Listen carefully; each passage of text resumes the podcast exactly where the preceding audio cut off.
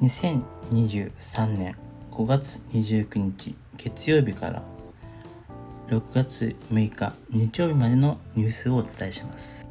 5月29日月曜日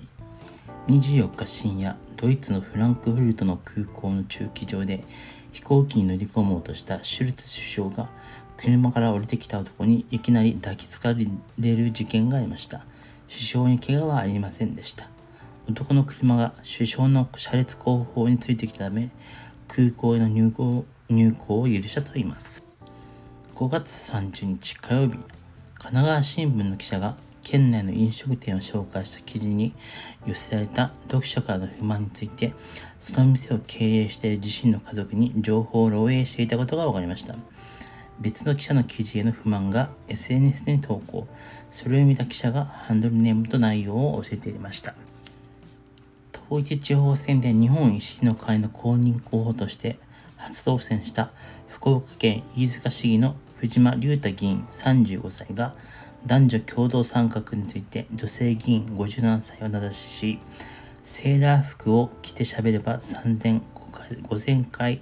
行くんじゃないか。再生数を稼ぐために効果的だと発言していました。6月1日木曜日、5月31日、グッドモーニングからメーテレ、名古屋テレビに切り替わるタイミングで CM に映らないままスタジオの音声と映像が流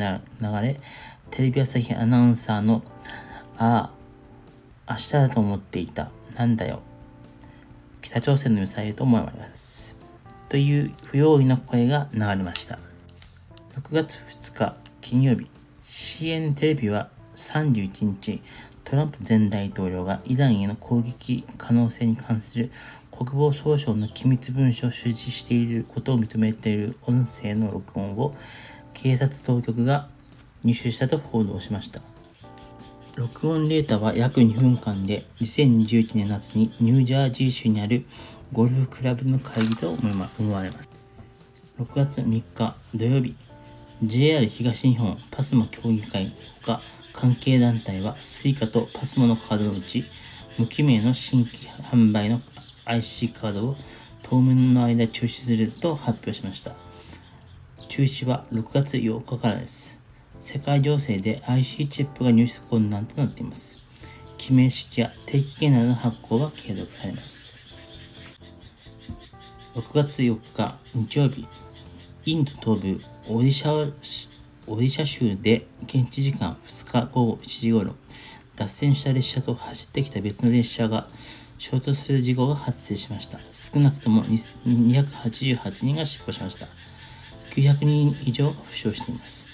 インドでは老朽化により列車事故が相次いでいますが、イギリスの BBC は今世紀に入り最悪としました。以上、今週1週間のニュースをお伝えしました。